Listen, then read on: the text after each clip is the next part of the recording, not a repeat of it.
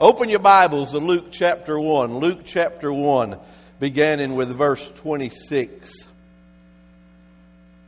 And in the sixth month, the angel Gabriel was sent from God into a city of Galilee named Nazareth to a virgin espoused to a man whose name was Joseph of the house of David, and the virgin's name was Mary.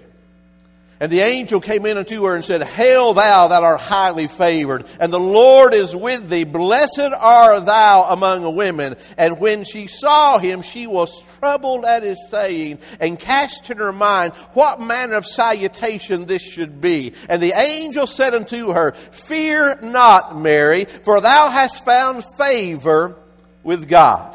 And behold, thou shalt conceive in thy womb and bring forth a son, and shalt call his name Jesus. And he shall be great, and shall be called the Son of the Highest. And the Lord God shall give unto him the throne of his father David, and he shall reign over the house of Jacob forever. And of his kingdom there shall be no end. Then said Mary unto the angel, How shall this be, seeing I know not a man? And the angel answered and said unto her, The Holy Ghost shall come upon thee and the power of the highest shall overshadow thee. Therefore also that holy thing which shall be born of thee shall be called the Son of God.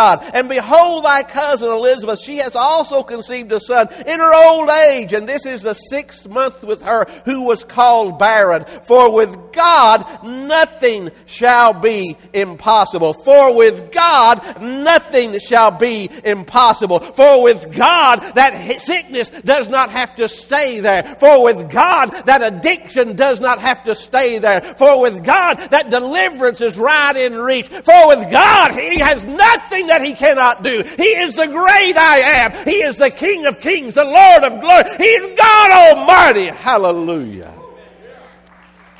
And Mary said, Behold the handmaid of the Lord. Be it unto me according to thy word. And the angel departed from her. Father, we love you so much. And God, as we come here on this Sunday service before the celebration of Christmas, the birth of Christ, Lord, I I beg that you just let your presence continue to stir in this place. Let your Holy Ghost march up and down these aisles, through these pews, God, stirring in our hearts the convicting power that only you can stir, bringing people an awareness to lostness and their need to salvation, giving strong confidence, Lord, the conviction of righteousness to those who are your children. God, I pray you just move with power, working, God, your glory, even this morning, in Jesus' name name, amen, amen, amen. Mary was the mother of Jesus. And I don't think there's anybody that wants to stand and argue and debate and say, oh, no, she wasn't. That's just a fable. That's not true. Mary was the mother of the Christ child. Mary was the mother of the Savior. And as the video clip said, Mary gave birth to Jesus. And when she looked at that baby, she realized she was looking at her very own Redeemer. She was not only looking at this child she brought into the world, she was looking at this child who was going to be and was her Savior Savior. He was the one that would cleanse her of her sins. He was the one that would wash her and make her that child of the living God that would forever have a place in heaven because she would be born again because of what Jesus Christ had done. But before she was the mother of the Christ child, Mary was something else. Mary was a, a servant of God. She was a, a young lady who, who, who, was a willing heart that wanted to serve her Lord, her Master, her God with all that she was. She did not become a servant after she became pregnant with Christ. She was a servant before that ever transpired in her life. She was a servant yielded to God before He ever came upon her with the Holy Spirit. And see, if you are truly a child of God and you are born again of the Holy Spirit of God and you know down inside your soul by the witness of the Holy Ghost that you are saved and you know if you die tonight you are going to glory land. You know that. Why? Because the Spirit bears witness with my spirit that I am a child of God. If you know that, you have been called to be a servant also. You are to serve Christ. And you see, your motivation with which you serve means everything. Your motivation has to be pure. It has to be undefiled. See, you are not serving because you get a position. You are not serving because you get a title. You are not serving because somebody's going to treat you in a different way because you are Reverend so and so, you are Brother so and so, Deacon so and so, Usher so and so, or whatever it might be. It's not about the position, my friends. It's about the relationship you have with Christ. Christ Jesus, and your motive is to serve Him regardless if anybody knows your name. Your motive is to serve Him regardless if anybody ever thanks you. You see, we, we, we have a time where everybody has to be thanked, and everybody has to be back patted. Is that a right word? Back patted. See, see, see, but, but when you are a servant of the living God, you serve Him regardless of everything else because it's not about the position, it's not about the recognition, it's about you get the ability, the willingness to yield and to give service to the King. And Mary, she understood this. And before she received the, the Christ in her womb, she was a servant. and, and listen to me. God said, Mary, you are going to bring the Messiah. You are going to bring the Christ child into the world. Mary, you've never been with a man. You are pure. You are a virgin. You are going to bring forth a baby. Now, when she hears this, yes, it shocks her, but she knows the Old Testament prophecy of Isaiah. She understood, and just like most Jewish parents were looking every generation for that to take place, I believe she was looking for it, but she wasn't expecting it to be her. And when it took place in her life, she said, Yes, Lord. But she had to process some things. You ever have to process some things? Uh, can you imagine what's going on in her mind? What's Joseph going to say about this? What's mom and dad going to say about this? What's aunt and uncles going to say about this? What's the neighbors going to think about this? My life is going to be radically changing. Right? See, that's what you start processing when you receive a word from God that implicates you and, and, works inside you in that capacity because there is going to be a change that takes place inside yourself. And that's what salvation is all about. For those who have truly been born again, there is a change that is wrought inside you. The Holy Ghost comes inside you and He makes that which was alive, He deadens it. And He takes that which was dead and He makes it alive. He takes you and He makes you into a brand new creation, and the old things are passed away, and all things become brand new. And God starts to fashion us and to make us into the very image and to the likeness of Jesus Christ. There is a change that happens at salvation, or you've never been changed or saved. But we live in a time where we just want people to make a profession of faith and write their name down on a piece of paper, get baptized in the water, become a church member, and then we want to say, You're all right, honey, I was there. You don't know they're all right. Don't tell them that. When they get saved, they know they're saved. By the Spirit of the living God, He bears witness with their spirit. And the reason they know they're saved is they first knew they were lost. We got a whole generation that doesn't understand they're lost. We got a whole generation that thinks they're lovable. Well, I do. What's not lovable about me? Don't ask Shar. All right. See, see, see, see, we've got a whole generation that thinks we are acceptable to God and God, we're doing God a favor by signing up with Him. And we have no concept that I'm a lost scoundrel and there's no sin that I am not capable of doing, committing, thinking about apart from a life yielded to the Lord Jesus Christ. Because when He saves you, He shows you first off a convicting power of sin. He shows you your blackness. He shows you your darkness. He shows you what you are. And when He shows you that, He shows you the light of the glorious gospel. He shows you His love, whereby He says, I can change you. I can wash you. I can let my blood cleanse you. I can make you brand new. I will turn you from a son of hell to a son of righteousness to my child. Amen and amen and amen. You missed a good spot to say amen. See, He saves you. That's a miraculous work. And so here was Mary. She is confronted with the truth of God from an angel who comes and he tells her this message. And he says, Mary, you're qualified. And let me tell you something. If you are truly born again and you know down inside your soul that you're a child of the living God, you are qualified. You may not feel qualified. You may not always act qualified, but with the Holy Ghost inside you, you are qualified to be a servant. And that's what He's called us all to be servants. He gifts us in different capacities, He gifts us in different means and ways. And we are to utilize the giftedness with which God has given us to serve. And we're not serving man, we're serving God.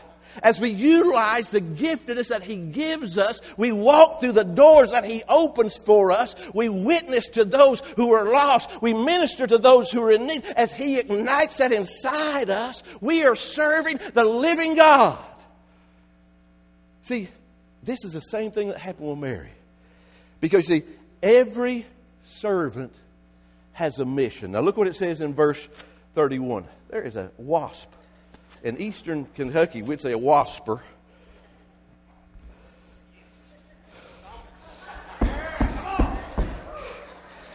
I thought I felt something hit my head. Somebody flipping bees at me.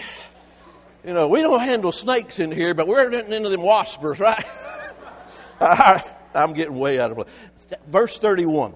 And behold, thou shalt conceive in thy womb and bring forth a son and shall call his name Jesus. Verse 38. And Mary said, Behold, the handmaiden of the Lord, be it unto me according to thy word. And the angel departed. When God gives you a mission, he gives you a similar mission that he gave to Mary. And what he gave to Mary was a supernatural mission. He gave her a responsibility that she could not do by her own power. She could not do by her own intellect. She could not do because of her family and friends. She said, Mary, you are to bring the Messiah Messiah into the world and you've never been with a man, it is supernatural. And hear me, when God works in your life and in my life as His servants, He said, I want you to be bringing forth a supernatural mission and I will give you supernatural power whereby you can do what I'm calling you to do. It's beyond human ability to do what God's mission is.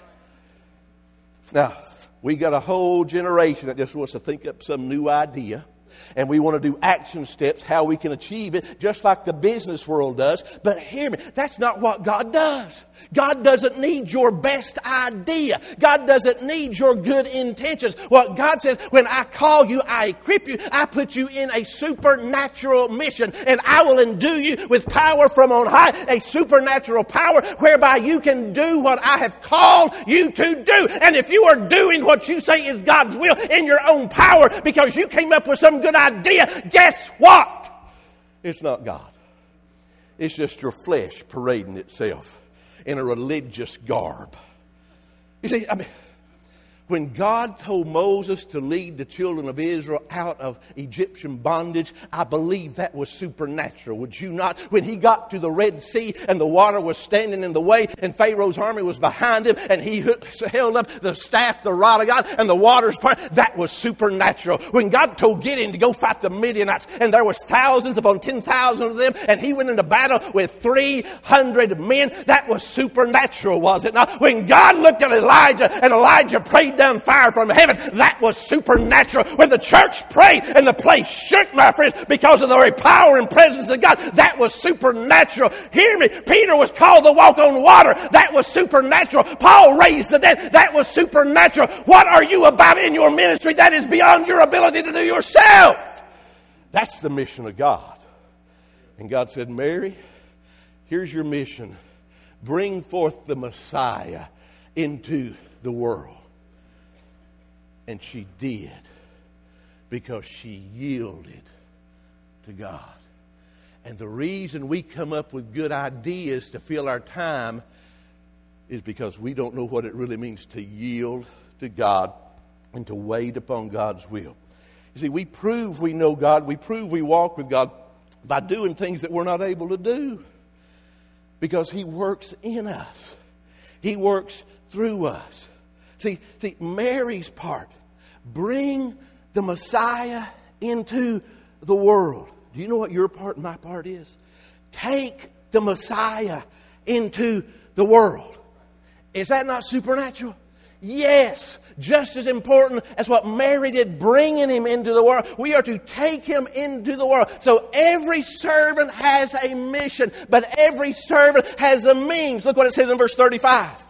And the angel answered and said unto her, The Holy Ghost shall come upon thee, and the power of the highest shall overshadow thee. Therefore also that holy thing which shall be born of thee shall be called the Son of God. How do you fulfill a supernatural mission? How do you do that? By the power of a supernatural God. You do it by the strength of the Holy Spirit of God who resides in your life, who comes inside your life. Peter stood there at Jesus Jesus one day and he said, Thou art the Christ, the Son of the living God. And we say, Yes, that's who he is. But we're like Peter so many times, we don't even understand what we're saying. Because just like Peter, we leave here and we go warmed by the enemy's fire and we cuss and we deny our Savior. But we made that testimony, didn't we? You see, Peter didn't know the power yet. But there in that upper room, when all of a sudden Jesus walks into that place in John chapter 20. The door doesn't open, but there he is. And he says, What? He said, Fear not. How can I not be afraid? You just showed up inside this place. He said, Look at my hands, look at the scars, look at, look at my side, look at the scars. He said, Fear not. And, and then, you remember what it says?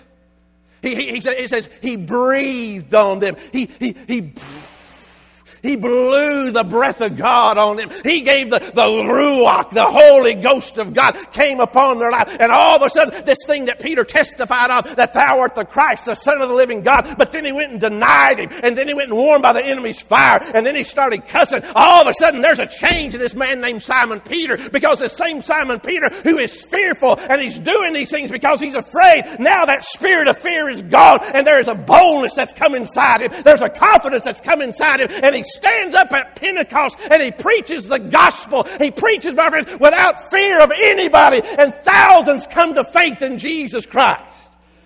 It's not the same Peter. Why? Because the Holy Spirit has been realized fully in his life. That's the means by which you fulfill the mission of God. It's by the Holy Ghost in you.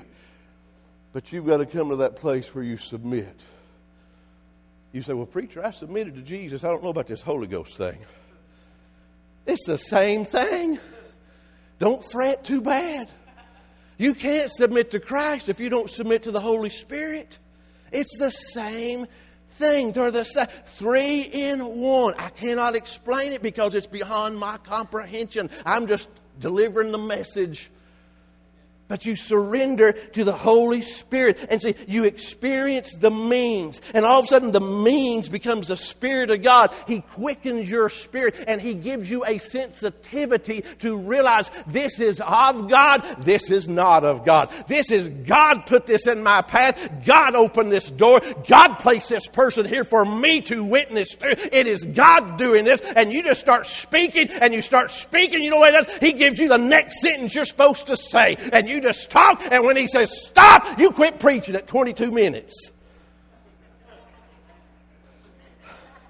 There's a few of you got that, but anyway. Hear me. He guides you the Holy Spirit is the means with which we minister forth the Word of God. It's the means by which we minister in any capacity because it is pointing to Jesus. It is pointing to our Savior. It's pointing to Him. See, the Holy Spirit, He gives you power. The Holy Spirit, He gives you the, the ability to stand up in God's army. The Holy Spirit, He gives you victory. He gives you strength. The Holy Spirit, He enables you effective servant. The Holy Spirit, He enables you to walk in obedience. The Holy Spirit, He gives you eternal freedom. He, he convicts me of sin. He convicts me of righteousness. He convicts me of truth. He baptizes me. He, he shows me His Word. He sanctifies me. He seals me. He secures me. Man, the Holy Ghost does all that. Why? Because there's a mission that we're to be about. And it takes a supernatural means. Because everything else is just flesh, isn't it? It's just Mark, parade, and Mark. But something happens when He quickens my spirit and He quickens your spirit and He starts stirring inside us. Now, here's the method. Here's what brings it all together it's surrender, it's absolute surrender. There's none of this, well, I'm going to make Jesus my Savior because I don't want to go to hell, but He's not going to be the Lord of my life. I'm going to still do what I want to do. Where do we get that false teaching?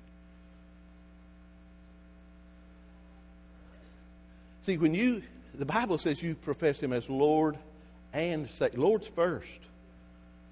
See, He is your Lord. And the method is by surrender, full surrender to Christ. And in verse 38, you, you see this. See, it does no good to know the mission. It, it, does no good to know the means if you fail to use the only method. Verse 38 And Mary said, Behold, the handmaid of the Lord, be it unto me according to thy word. She settled it once and for all. Right there. There was absolute, there was complete surrender. How do I know that? Because Mary, how old do you think she was when the Christ was born?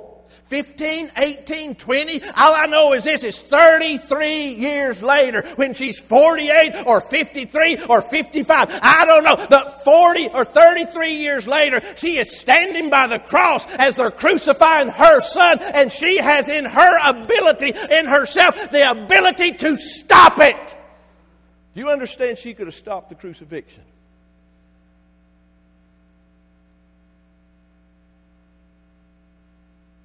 He's the son of a soldier. It's all a lie. A soldier came to my town a while, 33 years ago, and we kind of got together, and then he left, and, and it's just all a lie. He's the son of a sailor who, who just came by, and he's Joseph, my, my carpenter. He's the carpenter's son. It's all a lie. She could have said that. But she knew that he wasn't the son of some sailor, soldier, or the carpenter. She knew that it was the Son of God, and so she sat there as they nailed those nails into his hand, as they put that crown of thorns upon his head, as they pierced that spear into his side, as they nailed his feet, as they dropped that cross. She watched her beloved Son die because he was not only her Son, he was her Redeemer, he was her Savior, and he was dying for her sin, just like he died for my sin. And even though she had in her human ability to be able to stop it, she was quiet. Why? because she knew she could not stop what God had originated because the hope of mankind hung there. He died as her Savior. For you, for me. He took the punishment, the pain, the penalty. He, he, he bore it on a cross. And this grieving mother watched knowing he is the Son of God. But three days later, whoo! Three days later, everything changed, didn't it? Because we got a changing God. He comes on a situation that looks like it's a mess, but give him three days and everything can be different in three days. Three days later, he gets up out of that grave. There's nobody rolls that stone away. He walks out of it just like he walked into that room. The angels rolled it away for them to see nobody's in there. But Jesus didn't need their help. He got up. Why? Because God always gets up. God is always there. God is always working. And God showed up for his disciples who were defeated, who were downtrodden, and He breathed on them the very power, the means, the Holy Spirit of God. Woo! And He still does it today. Listen. But you got to surrender. You got to surrender. It does no good to know the mission, taking Christ into the world, or the, the means. You got to know the method.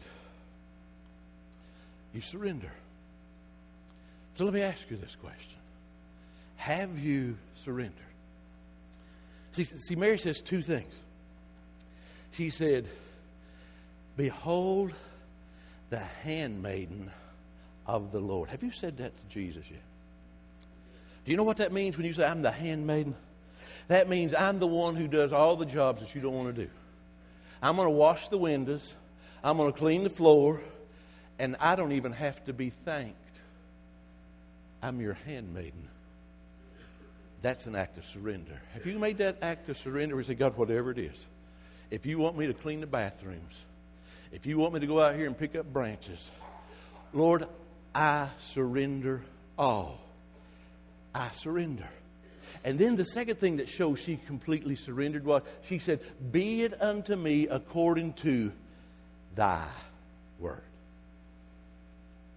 See, there's a point where you've got to say, This is the Word of God. This is the Word of eternal life. And this word is living, it is breathing, it is active. It will cut you to the core of your being. It will burn out the dross that may be building up in your life. It is a fire, it is a hammer that comes into your life and it can shatter all this junk that we are playing with. But I've got to understand be it to me according to thy word, and I surrender, I submit to thy word. Have you done that?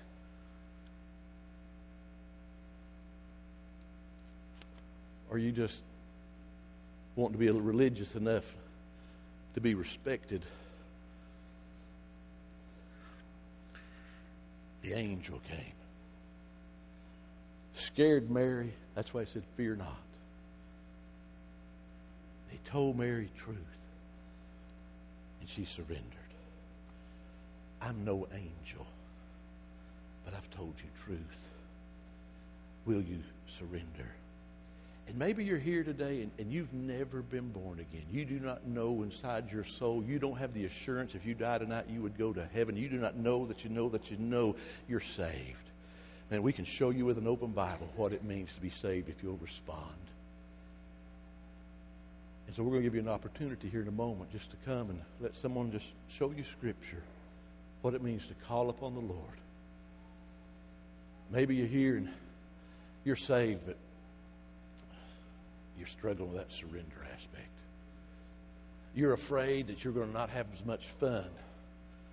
You're afraid you're going to miss something in life. You are going to miss some stuff in life if you surrender to Jesus.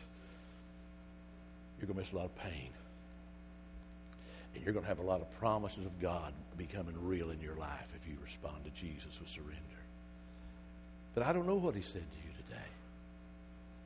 Let me ask, what gift have you given Christ this year?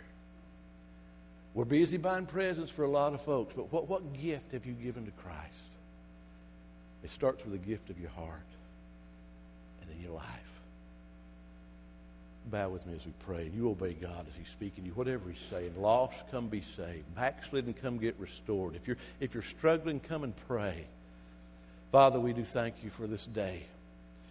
Thank you, Father, for all you've done and worked in this service, God, letting us know your presence, God. Thank you, Father, for, for walking up and down these aisles and through these pews, God, quickening hearts and lives. And, and Lord, I pray right now that, that you would just continue to work, Father. If there's anyone here lost, God, let this be the glorious day of new birth where they, for the first time, could understand receiving the Christ into their life.